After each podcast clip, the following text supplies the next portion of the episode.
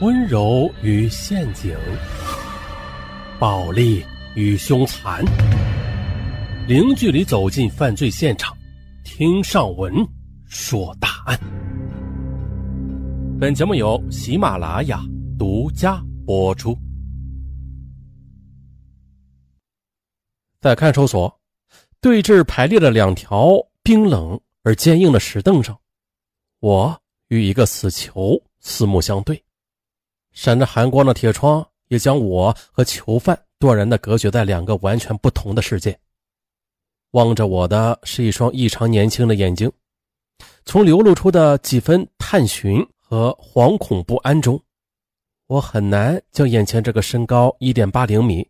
即使身陷囹圄也能看得出几分青春气息的阳光男孩，与一个即将押赴刑场执行枪决的戴罪头颅联系在一起。我的眼光定格在他那细长的手指上，只见他的手指正在熟练的一只接一只的点着2元1包的绣假香烟，而也就是这一双手，他疯狂的举起了榔头，残忍的结束了一个无辜的正值花样年华的女孩的生命。对于女人，张宏明他不知道从什么时候就有了一种切齿的痛恨，这种痛恨源于他的童年，童年的记忆始终如同铅块一样沉甸甸的压在他的心坎上。而今年只有26岁的他，出生在中国版图最北端的边陲小城。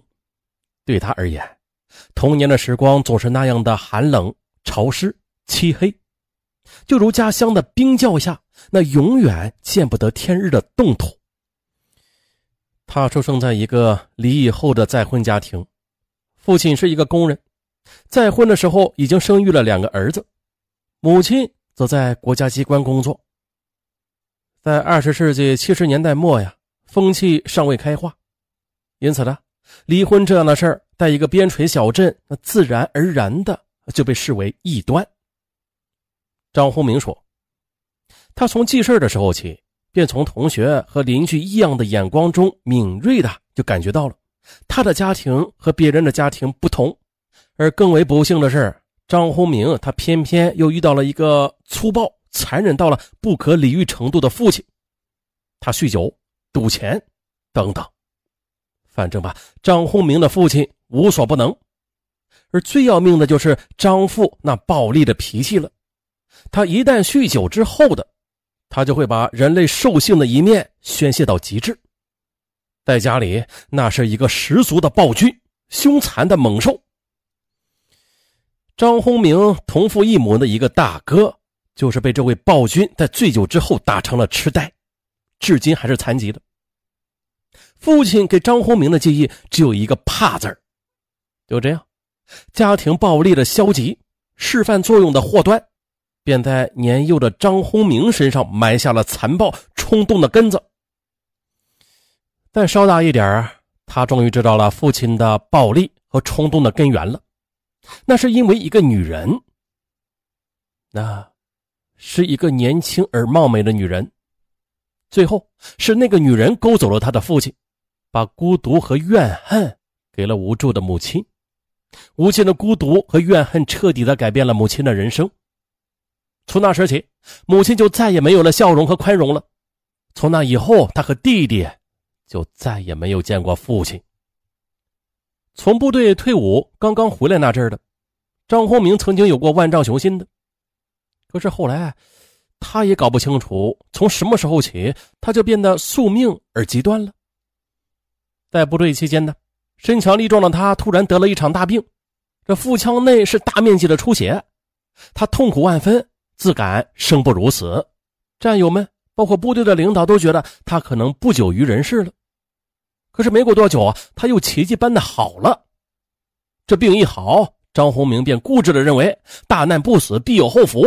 想我张宏明今生不干出这大事来，那真是枉活一生了。于是极端的本性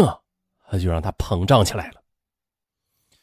从部队里回来，他压根儿就没有把母亲费尽苦心又历经周折的为他找到的效益还不错的国有大单位的工作放在眼里，只身去了南方。广州就是张宏明选择要把梦开始的地方。初夏的羊城，热浪在灯影迷离的夜幕下翻滚着，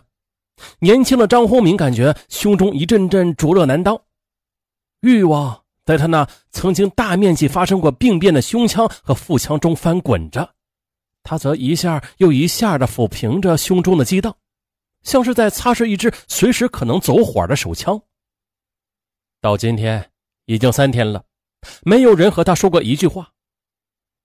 在城郊的一个劳动市场苦等了3天2夜的张宏明，此时他斜躺在街心花园广场一角的长凳上，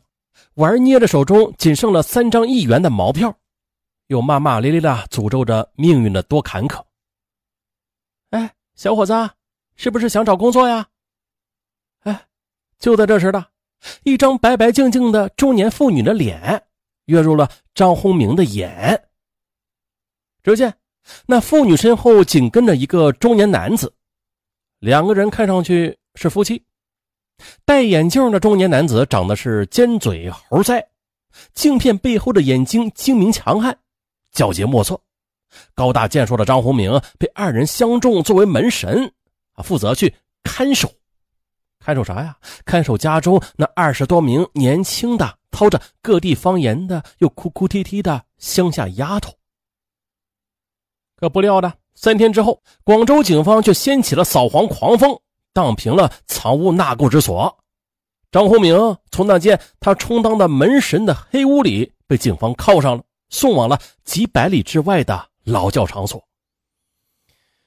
劳教所的2年，对于20出头的张宏明而言，那是苦难的炼狱啊！对于强者、智者、苦难者，那是人生最好的大学，但是对于弱者、庸者，或许是万劫不复的深渊。可惜的是，张宏明他恰恰就是后者，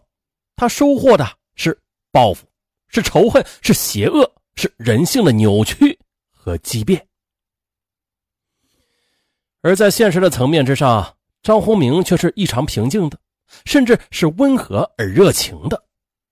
正因为他有着这样的温和与热情，他也交到了很多朋友。在离开劳教所之后的，他又来到了广州，在餐馆里边打工，在宾馆里面做保安，或是给暴发户的老板做保镖，在地下赌场看场子。张宏明发誓，要在这个他的梦想还没有开始就被破灭的地方生存下来。但是生活并没有像张宏明所想的那样，他干来干去的，除了当保安做保镖，就是看场子了。他很想远离这种生活，然而的日复一日的生活的艰辛，让他日胜一日的渐渐明白，这一切好像都已经无从改变了。或许的这就是命运吧。于是他很痛恨自己，痛恨社会的势力，更痛恨命运的不公。然而欲望，不可抑制的欲望，却在日复一日的膨胀着。于是仇恨，灼热的仇恨，就像是火苗一样，穿进了他那储满了炸药的心脏。但是为了生活，他在表面上还得必须做的装的像个人样。于是这种人格的分离和异化，让他常常陷入深深的恐惧和痛苦之中。在夜深人静的时候，在没人的角落里，他常常的独自酗酒之后的他的暴力冲动、歇斯底里，隐藏在他灵魂深处的魔鬼就会迫不及待的跳出来。我这一辈子就栽在那种极端的仇恨里。我仇恨命运，仇恨社会，仇恨到了一种自己都觉得不可理喻的程度。尤其是在酒后，我就觉得我就是一个巨大的火药桶，随时